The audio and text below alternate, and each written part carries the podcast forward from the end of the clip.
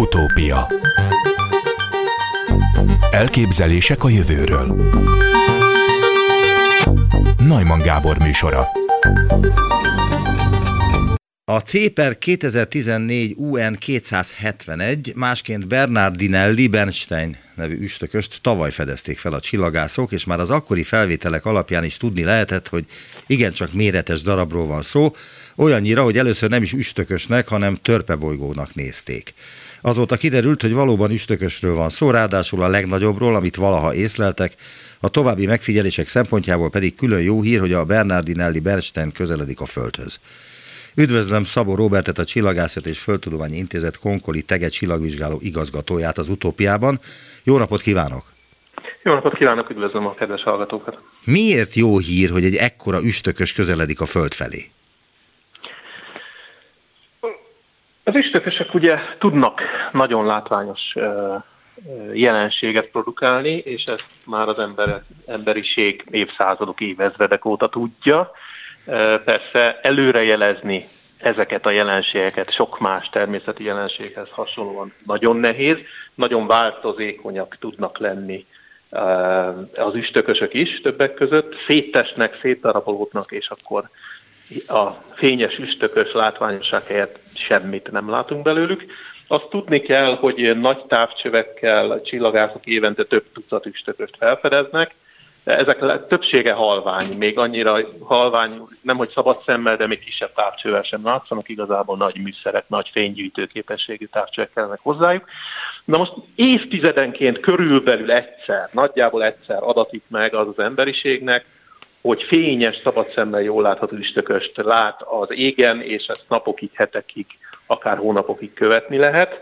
Ugye idősebbek emlékeznek, a 90-es évek végén volt a Hale-Bob püstökös, ami egy nagyon látványos jelenség volt, beleégett szerintem azoknak a retinájába vagy tudatába, akik ezt tudatosan keresték. Semmilyen eszköz nem kellett hozzá, szabad szemmel, akár a városi égen is fel lehetett fedezni, meg lehetett eh, nézni. Távcsővel persze még szebb látvány nyújtott, és a vidéki sötét, fényszennyezésmentes helyekről meg aztán tényleg gyönyörű volt, nagyon hosszú csóvája is volt. Előtte egy évvel a Hyakutake is tökös, egy japán amatőr csillagász felfedezése volt, és legutóbb pedig 2020 nyarán is volt egy fényes üstökös, amit amit többen láttak itt a Covid lezárások alatt nyáron, aki azért kimerészkedett, akkor éppen még lehetett, itt az nyár végén volt. Igaz, hogy korán kellett kelni, vagy sokáig kellett fennmaradni a rövid nyári éjszakák miatt, de ezt is szabad szemmel lehetett látni. Tehát 30-40 év alatt mondjuk 3-4 ilyen üstökös van, amit szabad szemmel is meg lehet segédeszköz távcső nélkül figyelni, és hát ez az egyik oka, hogy várunk ilyen üstökösöket, és szeretnénk látni, nagyon izgalmas látvány, és, és tulajdonképpen az ember egy kicsit utána olvas, belegondol, a, a naprendszer vándorairól beszélünk. Na most az, hogy ilyen nagy üstökös van, amiről az előbb beszéltünk, ez... Hadd kérdezek valamit, elnézést, elnézést. Az a neve ennek az üstökösnek, és el is mondtam az elején, hogy CPER 2014 UN, ez azt jelenti, hogy 2014-ben fedezte fel az emberiség ezt a ezt az üstököst, illetve igen, igen. nem az emberiség, hanem neve is van, Bernardinelli Bernstein, ők ketten. Így van, a, az égitestek elnevezése az egy külön szakterület, vagy hát külön szabályai vannak, és az üstökösöknél van az, hogy az első három független felfedező nevét kaphatja az üstökös, ha csak egy ember fedezik el, akkor az ő nevét kapja, de olyan is előfordul, hogy ma már automata égbolt felmérő programok fedezik fel automatikusan az üstököst, és akkor az az égbolt felmérő program neve lesz, egy mozaik szó, vagy egy, egy, egy fantázia név, vagy egy név lesz az üstökös neve. Itt hadd szúrjam közben, hogy Magyarország büszke lehet, mert 2022 első üstökösét magyar csillagász az én kollégám Sárnecki Krisztián fedezte fel, ami 36 évvel ezelőtt történt ilyen utoljára, ha jól emlékszem, a piszkéstetői obszervatórium 60 cm-es átmérő ismit távcsövével és nagy, nagyon nagy kamerával sikerült az égbolt nagy területeit fürkészve egy nagyon halvány üstökös találni. Tehát magyar vonatkozása is van ennek a dolognak. Ez a sárnecki üstökös egy nagyon kicsi üstökös, az egyik vége a spektrumnak, amiről itt beszéltünk, a Bernardinelli Bernstein, ez pedig egy nagyon nagy üstökös, és aztán mindenféle kódnevek is vannak, igen, még ugye ez az UN271, hát ez arra utal, hogy mikor fedezték fel az évnek melyik hónapjában, melyik fél hónapjában, de azt hiszem ez részletkérdés. De a lényeg az, hogy ha egy nagy üstökös közeledik a Földhöz, azt alaposan meg tudjuk vizsgálni, várható, hogy esetleg felfényesedik, és, és, és szép látványt fog nyújtani. Mikor éri el azt a szintet, a föld, közel, föld közeliséget, amikor már innen is lehet látni szabad szemmel? Hát ez jó kérdés. Az, hogy egyáltalán elérje a szabadszemes láthatóságot, az, az maga is egy kérdés, mert, mert még egyszer mondom, ez olyan, mint egy vulkánkitörés, vagy egy vagy egy földrengés, nagyon nehéz meg, megjósolni. A helyzet az, hogy hogy ezt nehéz megmondani, hogy mikor lesz egyáltalán látható, ha egyáltalán látható lesz. Tehát a lényeg az, hogy a híradás, azt tudnám mondani, hogy a híradásokat figyeljük, és amint láthatóvá válik és fényesedik, időnként kitöréseket is tudnak mutatni, és felfényesedéseket, időnként meg sajnos időnként meg sajnos elhalványodnak, vagy éppen szétesnek, tehát előre jósolni nagyon nehéz, azt, ha jól emlékszem az idei nyáron, de sajnos ebben nem vagyok teljesen naprakész, talán az idei nyáron jelezték előre, hogy ha szerencsénk van, akkor látható lesz ez az üstökös. Akkor hadd kérdezzem meg öntől, hogy látta az Armageddon című amerikai filmet? Igen. És ott egy üstökösre szállnak le, azt kell szétrobbantani, mert különben a Földnek neki megy, és akkor tudjuk, hogy milyen katasztrófák történhetnek de az a kérdésem önhöz, hogy mennyire hiteles az a kép, amit egy üstökösről megtudtunk az Armageddon segítségével? A probléma felvetést tartom érdekesnek, hogy tudományosan mennyire volt ez teljesen hiteles, pontos, ott, ott már inkább vannak kérdőjelek. Én azt gondolnám, hogy hogy hadd fordítsa meg a dolgot, az emberiség leszállt egy üstökös magra valóban az Európai Ürügynökségnek a szondája, a Rosetta szonda a, a Churyumov Gerasimenko üstökös köré állt pályára, és leküldött egy szondát, aminek magyar, szintén magyar vonatkozása is vannak, és leszállt az emberiség, megnéztem, közelről megtapogattuk ilyen távol, távoli eléréssel egy üstökösnek a magját. Én azt hiszem, hogy ha tudományos ismeretekről beszélünk, akkor nem a, a tudományos fantasztikus filmek világa az, hanem valóban, tehát az emberiség megnézte, megtapogatta, leszállt, és adatokat gyűjtött egy üstökös felszínél, tehát én azt gondolom, hogy ez az a hiteles forrás.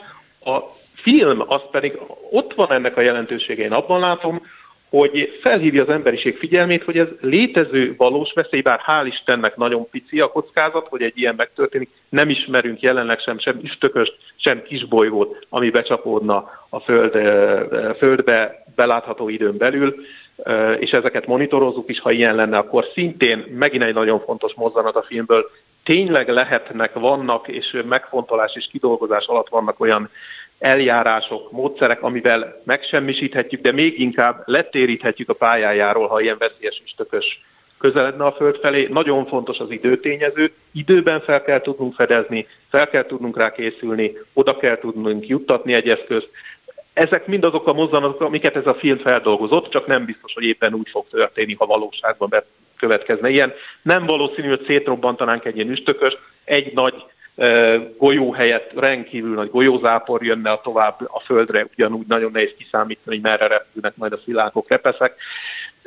De az, hogyha el tudnánk téríteni egy üstököst, az emberiség képes rá, elég idő kell hozzá, és itt lép nagyon fontos, nagyon fontos szerepe van a csillagászoknak, megfigyelő csillagászoknak, ezeknek a nagy égbolt felmérő programoknak, amik arra hivatottak, és azért fizetjük őket, azért fizetik őket az adófizetők szerte a világon, leginkább az USA-ban, de Magyarországon is van ilyen felmérés, hogy időben megtaláljuk a veszélyes, potenciálisan veszélyes égitesteket. Még egyszer hangsúlyozom, nem kell félni, ez nagyon ritkán következik be az emberiségre vég, végzetes, vagy, vagy akár csak lokálisan nagy katasztrófát okozó becsapódás, de vannak ilyenek, tudjuk a földtörténetből, meg vannak ennek a nyomai, visszakövethetők statisztikák vannak.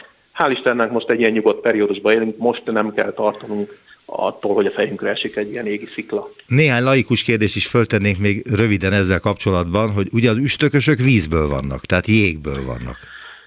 Ennél egy kicsit bonyolultabb a helyzet. Fő alkotóelemük valóban jeges anyagok, megfagyott illó anyagokból, és ezek közé tartozik a víz is tartozik, de ugyanakkor port is tartalmaznak, sziklát is tartalmaznak. Igazából azt szokták mondani, hogy egy ilyen nagy, piszkos hógolyó, amibe homokot, kavicsot összeöntünk, vizet és összefagyasztjuk az egészet, az na, körülbelül visszaadját kis túlzással de nem csak víz van benne, tehát porszemcsék is vannak, időnként, ha ezek ugye a naphoz közeledve fel, felolvadnak ezek a jegek, ezek a szemcsék, porszemcsék, kavics szemcsék kiszabadulnak, és aztán például látványos üstökös, tehát az üstökösből kiszabaduló pordarabok látványos meteorjelenséget is tudnak okozni. Éppen ma, szerintem rá is fogunk térni, gondolom szerkesztő úr feltette volna ezt a kérdést, hogy ma hajnalra jeleztek előre pont egy üstökösből származó ilyen meteorajnak a, a, az érkezését a Földre, Hát ezért kezdtem ezzel a kérdéssel. Ezért beszéltünk erről.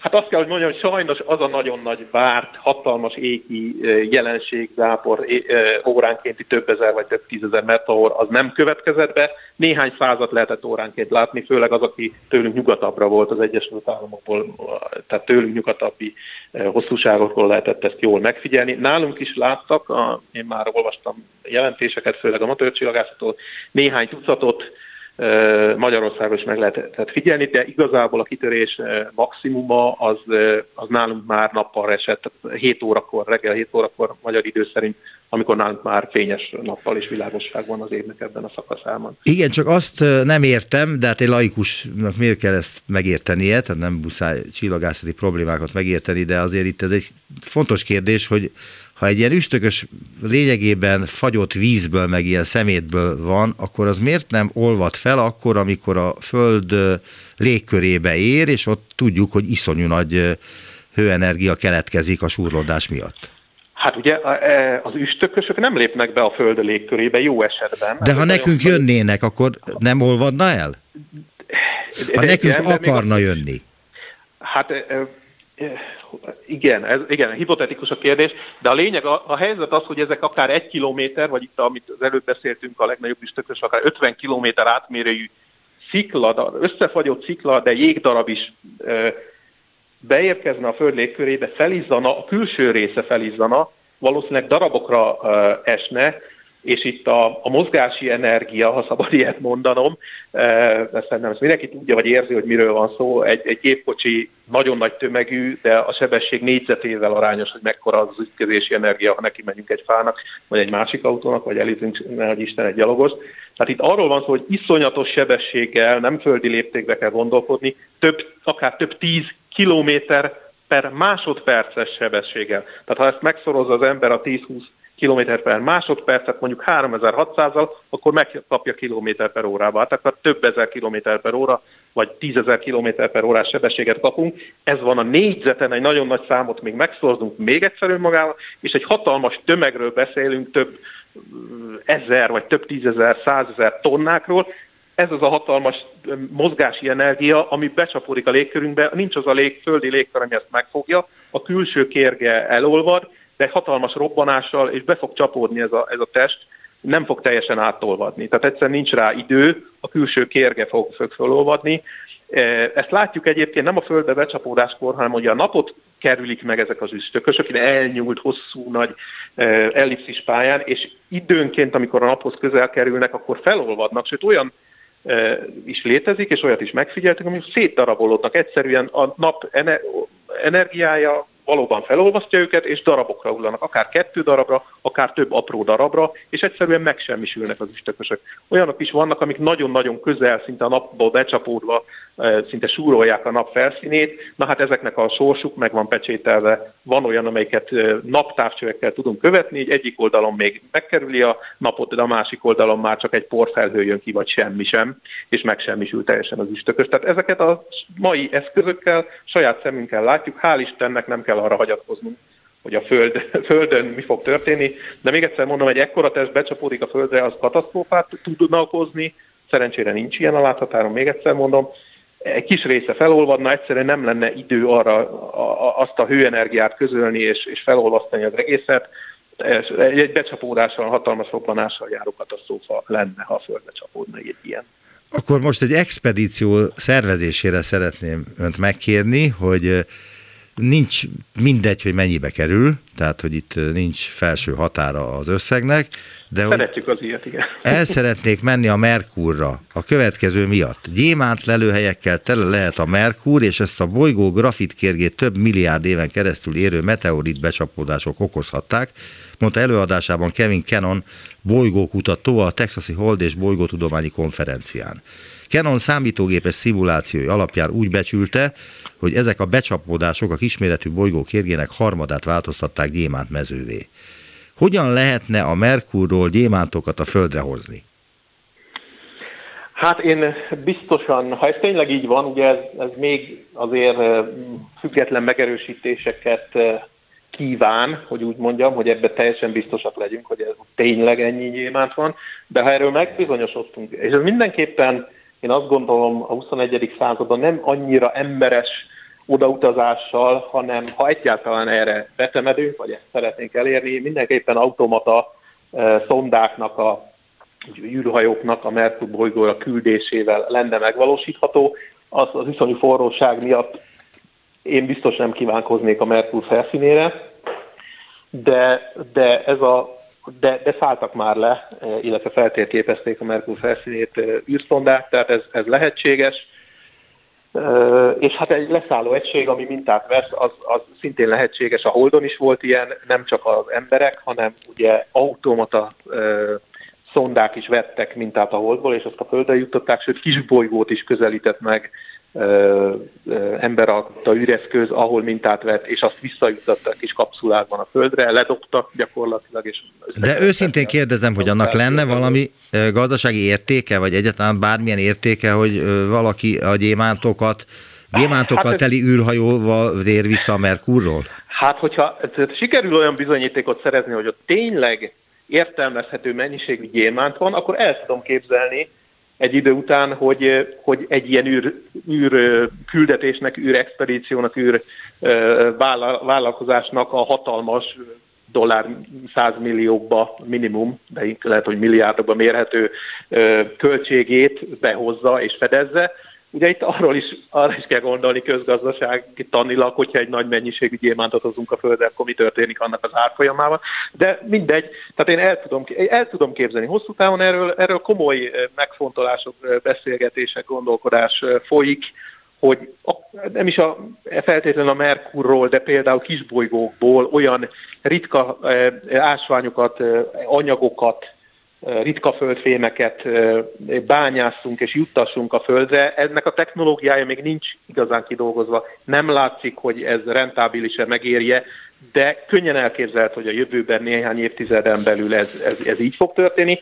Hát arra kell gondolnunk, hogy végesek a készletek a Földön, akár mit is gyártunk, például számítógépet, mobiltelefont, ugye rengeteg nemes fém és ritka fém, ritka kémiai anyag gót kell összegyűjtenünk a Földről, és bizony ezek a készletek végesek. Tehát, hogyha ilyen ö, megfelelő módszerrel ezeket ki tudjuk nyerni a naprendszer égitestjeiből, akkor én azt gondolom, hogy még akár ö, erkölcsi aggájainkat félretéve, hogy szennyezzük, vagy, vagy esetleg leromboljuk a naprendszer égitestjeit. Azt hiszem, hogy ma de ez a személyes véleményem, a, a, a, a, a kapitalizmus, vagy a, vagy a gazdasági érdek és haszon, az meg fogja találni az útját, legalábbis egyenlőre ezt látjuk, ahhoz, hogy ez gazdaságosan kitermelje. Még egyszer mondom, szerintem még nem tart itt az emberiség, de, de az, a, a magán űr bizniszsel és a, a, a, a, a privát űr vállalatoknak a megjelenésével, akár emberes űrbe jutta, emberek űrbe juttatását is tudják most már vállalni, akár a Holdra is hamarosan embert küld Amerika ismét, legalábbis ez egy nagyon határozott, nagyon konkrét terv. Ezekkel a fejlesztésekkel, ezekkel az előrelépésekkel egy picit visszatérünk, vagy legalábbis fel, felpörgetjük magunkat arra a szintre, ahol a 70-es években voltunk, és ugye 50 évvel ezelőtt lépett utoljára nagyjából ember, ember a Holdra. Ez, erre nyilván ma is képes az emberiség, ha nem is a hidegháború megnyerése, hanem esetleg egy gazdasági haszon reményében, én azt gondolom erre felé haladunk, és ennek talán akár reális esélye is lehet. Még egy űrutazással kapcsolatos kérdést tennék föl itt a beszélgetés legvégén, ami szintén elég komoly felkészülést igényel, feltételezem.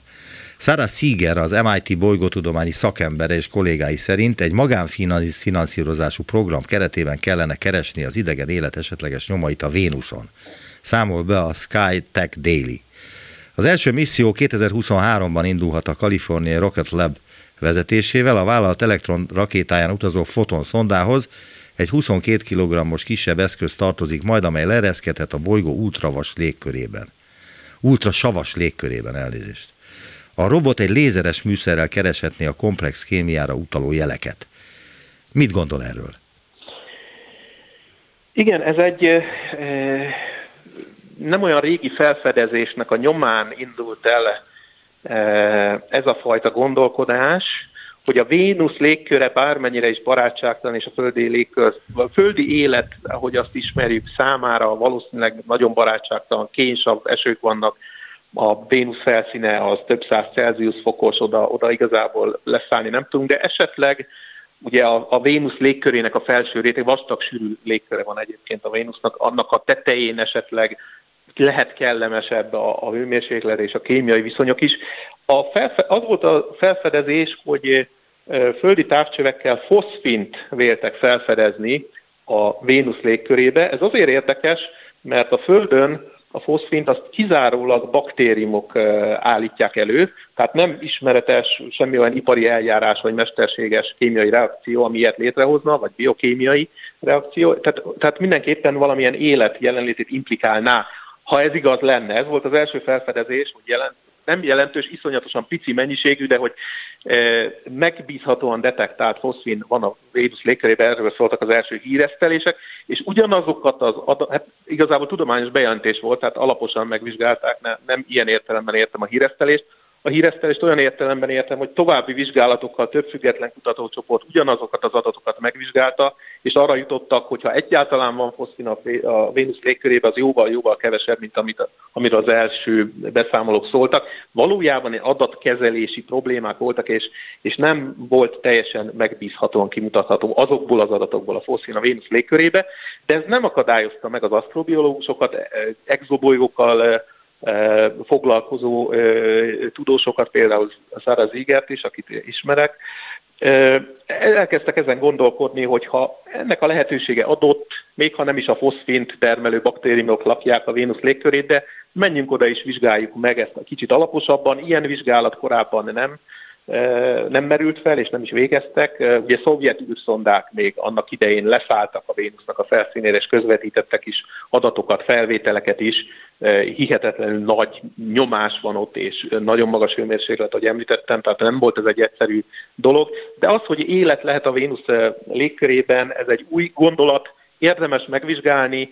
Nagyon nagy összegben nem, nem fogadnék rá, hogy ott, ott hemzseg az élet a Vénusz légkörében de ha nem vizsgáljuk meg, akkor nem is tudhatjuk biztosan. Nagyon szépen köszönöm az interjút. Szabó Robert csillagász, a Csillagászati és Földtudományi Intézet Konkori Tege csillagvizsgáló igazgatója volt az utópiában. Viszont hallásra! Köszönöm, viszont hallásra! A 29. Ifjúsági Tudományos és Innovációs Tehetségkutató verseny egyik első helyezettjét, Ecseti Boglárkát, a Hajdú Böszörményi Bocska István gimnázium diákját meghívták a Bécsi Orvostudományi Egyetem Orvosi Fizikai és Biomérnöki Központjába, Boglárka a meghívást a 29. ifjúsági tudományos és innovációs tehetségkutató versenyre kidolgozott visszaáramlások detektálása tanuló algoritmus használatával mély neurális hálók és mesterséges intelligencia számítástechnikai képelemzésben című projektje alapján érdemelte ki. Ez elég bonyolult volt. Az utópiában üdvözlöm Ecseti Boglárkát, kezi csókolom, jó napot kívánok! Jó napot kívánok, köszönöm szépen a meghívást! Megtenni, hogy röviden ismerteti a díjnyertes projektjét, amelynek a címét is alig bírtam kimondani? Igen. A visszaáramlások detektálásával foglalkozom alapvetően, és ez azt jelenti, hogy van egy ilyen jelenség, amit úgy nevezünk, hogy visszaáramlás, vagy angolul uh, rip current, ami az óceánok, illetve tengerpartok gyakori jelensége és ez egy veszélyes természeti jelenség, amely a, a part felől a nyílt víz irányába áramlik, és általában olyan egy-két kilométer per órás sebességgel, de megfigyelhető olyan áramlat is, ami akár 15 km per órával halad a, a, a nyílt víz irányába, tehát gyorsabb is lehet akár, mint bármelyik olimpiai úszó. Ezért nagyon-nagyon veszélyes ez a jelenség, és nehéz felismerni, ugyanis hát mégiscsak áramló vízről van szó. És az a célom ezzel a projekttel, hogy olyan gépi tanulásos, illetve mesterséges intelligencia alapú képfeldolgozó algoritmusokat, vagy algoritmust fejlesztek, amely képes videófelvételeken, illetve bármilyen vizuális felvételen azonosítani ezt a, ezt a visszaáramlást. Ezt a visszaáramlást hol?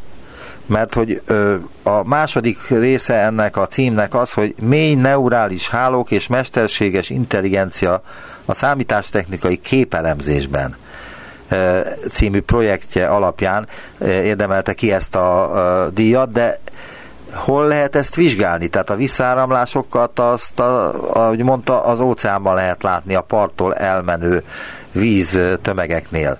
De egyébként máshol hol találkozunk ilyen effektussal? Így van.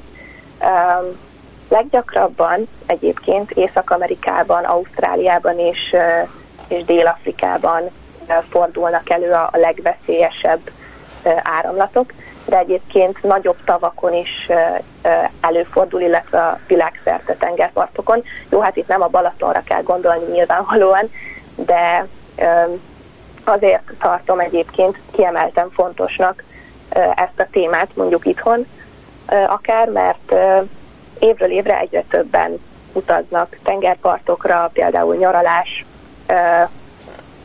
célból, és egyre több turista van kitéve ennek a veszélynek, és mivel mondjuk aki egy olyan országból érkezik, ahol alapvetően nem létezik ez a jelenség, vagy, vagy nincsen tengerpart, ők még inkább tudatlanul állnak akár ehhez a jelenséghez, vagy ugye nincsenek hozzászokva, ezért akár nem tudják, hogy mit kell például ilyen helyzetben tenni. És ugye általános rossz technika az, hogyha valaki a part felé vissza szeretne úszni az áramlattal szemben, akkor nagyon hamar kifárad, és, és ilyenkor sajnos nagyon sok baleset, illetve akár haláleset is bekövetkezik emiatt. Úgyhogy ilyenkor egyébként mindig a parttal párhuzamosan kell elkezdeni úszni a jó úszóknak. És akkor, egy, és akkor a parti őrséget is szokták egyébként ilyenkor riasztani. Úgyhogy Vo- alapvetően itthon nincs ez Volt egy karmester, aki 1973-ban meghalt Tel Avivban, Kertész Istvánnak hívták, egy nagy reményű, fantasztikus, tehetséges karmester volt, bement a vízbe és beszippantotta ez, amit ön mond. És megfulladt a tengerbe, mert egy áramlás elkapta, és bevitte olyan mélyre, hogy onnan már nem tudott kiúszni, aztán meghalt. Sokakat elér ez a visszaáramlás? Tehát sok halott van emiatt? Hát ilyen statisztikák alapján az Egyesült Államokban egyedül több mint, tehát több száz eset fordul elő, úgyhogy még mindig az biztos, hogy a közúti balesetben többen halnak meg, de, de egy olyan jelenségről van szó, ami, ami szerintem odafigyelést igényel és Ezt hogy lehet észrevenni? tudatosságot. Hogy lehet ezt észrevenni? Ott vagyok a tengerparton, éppen fürödnék a tengerben, de észre kéne vennem, hogy ott visszaáramlás van, és engem bevihet ez a visszaáramlás nem tudom hány kilométerre a parttól, de ezt hogy veszem én észre? Hogy mire kell figyelnem? Hát a, leg, a legelső, vagy ránézésre egyébként az első típusát, ugyanis ennek több típusa is létezik ennek a visszaáramlásnak, de a leggyakoribb típusát úgy lehet felismerni, hogy egy ilyen sötétebb folt figyelme, figyelhető meg a vízen, tehát egy ilyen folyosószerű sötét sáv, ugyanis a, ahol a hullámok ugye megtörnek, ahol, ahol ilyen habzó fehér hullámok vannak a tengerparton, ez is egyébként többnyire, többnyire lapos tengerpartokon fordul elő, tehát azokon a helyeken, ahol ugye a, a turisták vagy a fürdőzők azokat a tengerpartokat kedvelik inkább, nem az ilyen ö, sziklás ö, vagy ö, mély partokat, és ott egy ilyen sötét sáv az, ami, ami jelezheti, hogy ott a, a víz ugye másik irányba áramlik. És mi az oka ennek?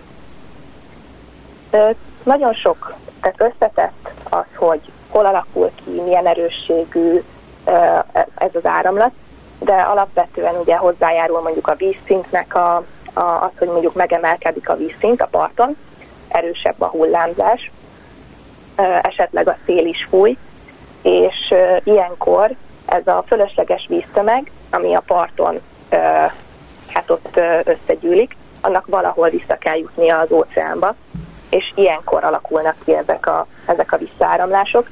És ugye itt nagyban hozzájárul az is a kialakulásnak a ö, sajátosságaihoz, hogy milyen az adott ö, talaj, vagy az adott ö, domborzat ott a, a parton, hogy a homok, homokgátak hogyan alakulnak, hol van egy olyan ö, hely, ahol alacsonyabb a, az ellenállás, és könnyebben vissza tud jutni a víz a, az óceánba.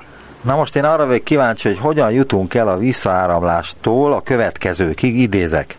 A Bécsi Egyetemen a kutatócsoport, amelynek ön is a tagja volt, azon dolgozik, hogy olyan szoftvertechnológiai megoldásokat nyújtsanak a modern orvoslásnak, amely a jövőben kiválthatja a biopsziával járó adatgyűjtési és elemzési eljárásokat orvosi képalkotás és gépi tanulás segítségével tumorgyanú esetén. Mi köze van a visszaáramlásnak ehhez? Halló? Itt vagyok. Hát igen, alapvetően a, a, a kép feldolgozó, kép, ala, kép analizáló algoritmusok, illetve a mesterséges intelligencia a, a kapocs e között, a két terület között. Ugyanis amikor én megismertem a, a mentoromat, aki, aki ugye az innovációs verseny egyik zsűri tagja, illetve a verseny során ilyen mentoráció, konzultációs lehetőséget biztosítanak ugye a versenyzőknek, és ő, ő volt az én egyik konzulensem, és amikor elkezdtünk beszélgetni, akkor nagyon hamar rájöttünk, hogy, hogy nagyon sok közös pont van a, a kutatási területeinkben, hiszen ez a, ez a mesterséges intelligencia, illetve gépi tanulás rengeteg mindenre használható, és, és ugye a kép, kép alapú analizálás, illetve képfeldolgozás volt az, ami alapvetően technológiai szempontból hasonlóság e között a két terület között. Egyébként engem nagyon lenyűgött, hogy, hogy mennyire sokrétű ez a, ez a terület, és hogy, hogy mennyi mindenre használható. Ön ugye nyáron ö, egy időt eltöltött a Bécsi Egyetemen. Így van. Mit végzett, milyen munkát végzett? Mit bíztak önre? Én a, a, a kutatócsoportnak egy meglévő képanalizáló algoritmusát fejlesztettem, illetve validáltam C++ program nyelvben, illetve a mentorom saját mesterséges intelligenciát és orvosi képelemzést kombináló felhő, felhő alapú tumor analizálással foglalkozó startupjában, a Dedicate-ben felhő alapú felhasználói felület tervezésében vettem részt. De ön ugye negyedikes gimnazista? Így van. Most uh, még van egy évem, tehát uh, ennek a tanévnek a végén fogok majd érettségizni. Tehát nem egy meglett tudóssal beszélgetek? Így is fogalmazhatunk, igen. Mert hogy abszolút úgy tűnik, mint, mint egy olyan kutatóval beszélgetnék, aki már évek óta benne van ebben a dologban, és hogy mindenre van válasza. Mikor kezdett el egyébként érdeklődni a természettudományok iránt? Hát szerintem olyan körülbelül 11 éves voltam, amikor, amikor iskolát váltottam, és uh, elkezdtem a tanulmányaimat a Hajdú-Böszörményi Bocska István Gimnázium 8 osztályos tagozatán, ahol uh, még ugye nem kezdtem el az ötödik osztályt, és akkor nyáron volt egy robotika tábor, amiben részt vettem, és uh, ezután ugye elkezdtem a munkámat, illetve a tanulást a, a gimnáziumnak a robotika tehetség gondozó műhelyében, és ez a terület teljesen beszippantott, úgyhogy akkor kezdődött el ugye az érdeklődésem ez iránt, a terület iránt. Én még akkor egyébként nem tudtam pontosan, hogy ezzel szeretnék majd később foglalkozni. Nagyon sokáig a, a képzőművészet is érdekelt, egészen komolyan. Most egyébként az már csak ilyen hobbi szinten foglalkozom vele olajfestéssel, amikor van rá időm. És melyik tantárgy szimpatotta be, tehát a matematika, fizika, kémia, biológia, mindegyiknek van köze ehhez a kutatási területhez, amivel foglalkozik? Így van. Leginkább a matematika és a fizika. Um, úgyhogy ezek, ezek voltak, amik, amik egyből elkezdtek így érdekelni, és ahogy uh, egyre komolyabb dolgokat tanultunk, ugyannál inkább. Úgyhogy azóta szerintem nagyon nyitott szemmel járok a világban, és igyekszem mindenre odafigyelni, és beszívni ezt a sok tudást. illetve egyébként a, a Magyar Templeton programnak köszönhetek még nagyon sokat, hiszen azon a lehetőségen keresztül jutott el hozzám is nagyon-nagyon sok olyan információ, ami nem biztos, hogy ebbe a kis városkába eljutott volna. És tetszik önnek ez a világ? Tehát, hogy egy laboratóriumban, vagy egy számítógép előtt kell dolgoznia voltak éppen egész nap? Abszolút, bár ez azért egy kicsit megtévesztő lehet, tehát hogy van ez az általános kép a programozókról, hogy egész nap ülnek és egyedül dolgoznak.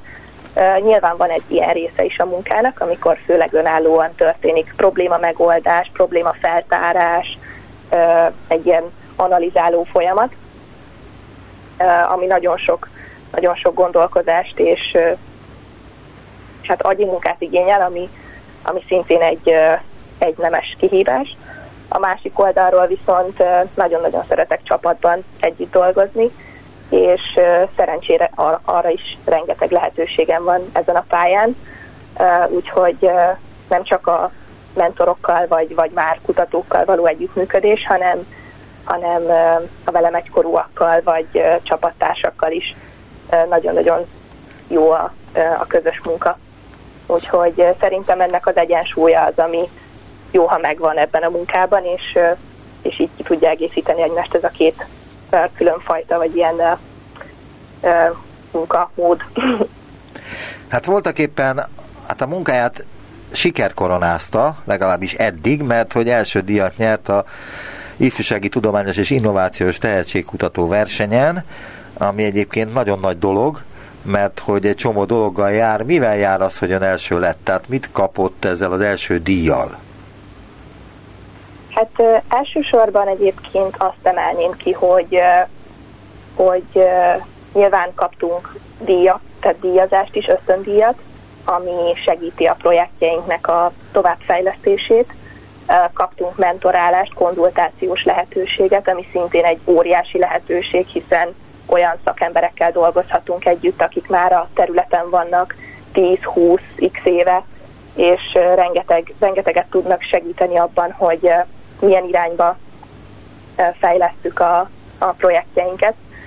Rengeteg, rengeteg tapasztalattal járt, tehát hogy végig kell menni egy olyan folyamaton, ami meg kell írni egy tudományos pályamunkát, prezentálni kell, prezentációt kell készíteni, kell dokumentálni az egész, az egész kutatási munkát, ami ugye hát nem mindig a kedvenc részünk, de, de nagyon sokat lehet ebben is fejlődni, és, és bevezet igazából már egy ilyen komolyabb, komolyabb körökben is, ugye ez egy, ez egy belépő, hogy, hogy legyen dokumentálva, legyen publikáció, mindenféle publikálási lehetőség természetesen, tehát akinek olyan a projektje, és, és szeretne vele tovább foglalkozni, annak szerintem határa csillagoség, tehát tényleg amellett, hogy egy életre szóló élményt és, és kapcsolati hálót is kapunk ezen, tehát emiatt a verseny miatt, nagyon-nagyon sok mindenre lehet továbbvinni, és szerintem külön, külön pozitívum az,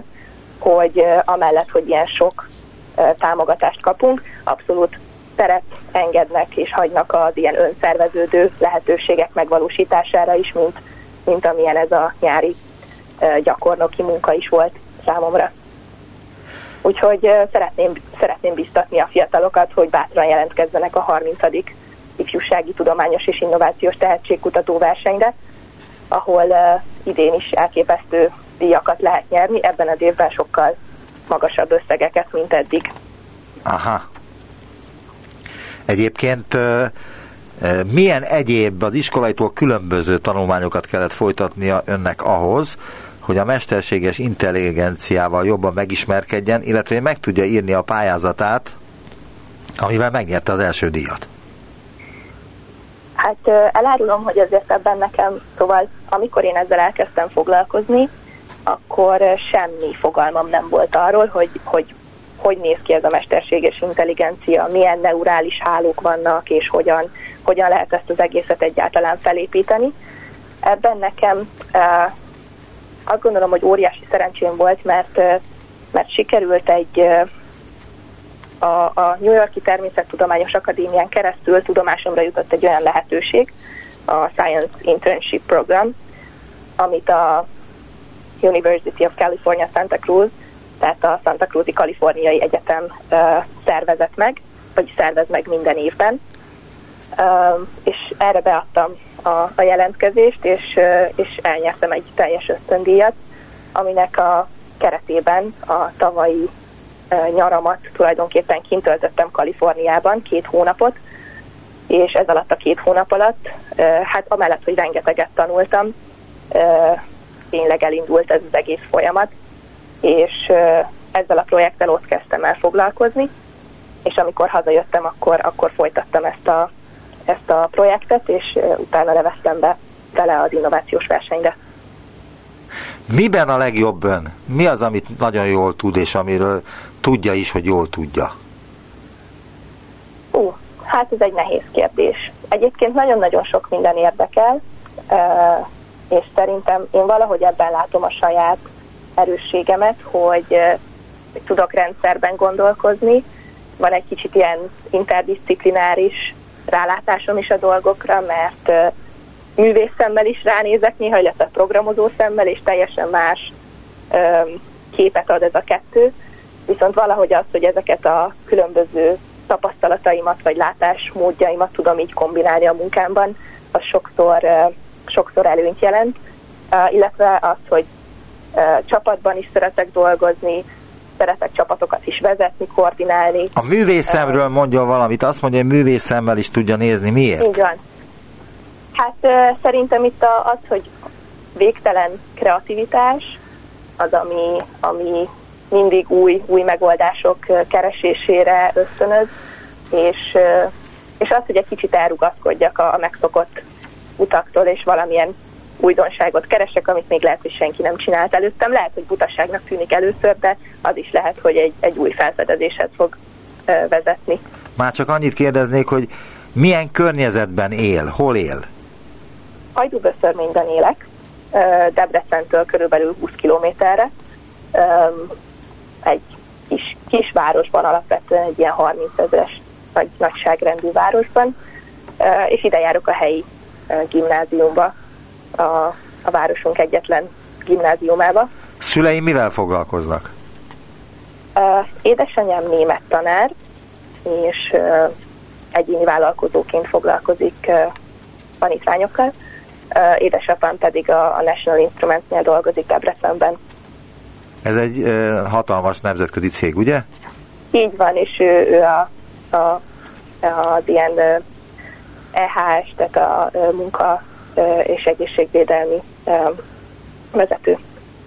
Ők mennyit segítenek önnek? És mennyit segítettek abban, hogy végül is Hát gondolom, hogy megkapott minden segítséget, számítógépet, lehetőséget arra, hogy a tudását kielégítse valahol. Így van, rengeteget segítenek, és, és mindenben támogatnak, úgyhogy szerintem nagyon, tényleg nagyon szerencsés vagyok, hogy, hogy egy ilyen kicsit ilyen liberális nevelésben is részesültem, úgyhogy bármi, bármihez kedvem volt, vagy bármi, bármi iránt érdeklődtem, ők abszolút teret engedtek neki, és, és mindig ott vannak az előadásaimon, mindig támogatnak, úgyhogy, úgyhogy ez, ez nagyon, nagyon sokat jelent. Hol szeretne tovább tanulni? Um, Gondolom választhat. Azért kérdezem, mert választhat, feltételezem a külföldi és a magyar egyetemek között. Így van, Computer Science szakon tervezem folytatni a tanulmányaimat külföldön. Hol? Ahol, hát most még ez, ez még pont így eldöntés vagy, vagy alatt áll, de igazából az Egyesült Államok és, és nyugat-európai egyetemek között vacillálok. Viszont Ön szívesen látják ezeken a helyeken? Tehát bárhová mehetne tulajdonképpen? Hát remélem, hogy igen. De egyébként valóban azt gondolom, hogy, hogy eséllyel indulok a felvételin, tehát nem csak így mm, próba szerencse, de azért nyilván a szerencse is nagy tényező ebben a felvételiben, úgyhogy nem tudhatom pontosan, hogy miért választanak adott egyetemek adott diákokat, de, de remélem, hogy én is azok között leszek, akiket majd ezek a neves intézmények kiválasztanak. Hát sok sikert kívánok, és köszönöm az interjút. Ecsedi Boglárkát hallották, aki gimnazista létére rendkívül megfontolt és alapos interjút adott a tudományos munkájáról, amelyel első díjat nyert a Tudományos és Innovációs Tehetségkutató versenyen. Köszönöm az interjút, viszont hallásra. Én is köszönöm.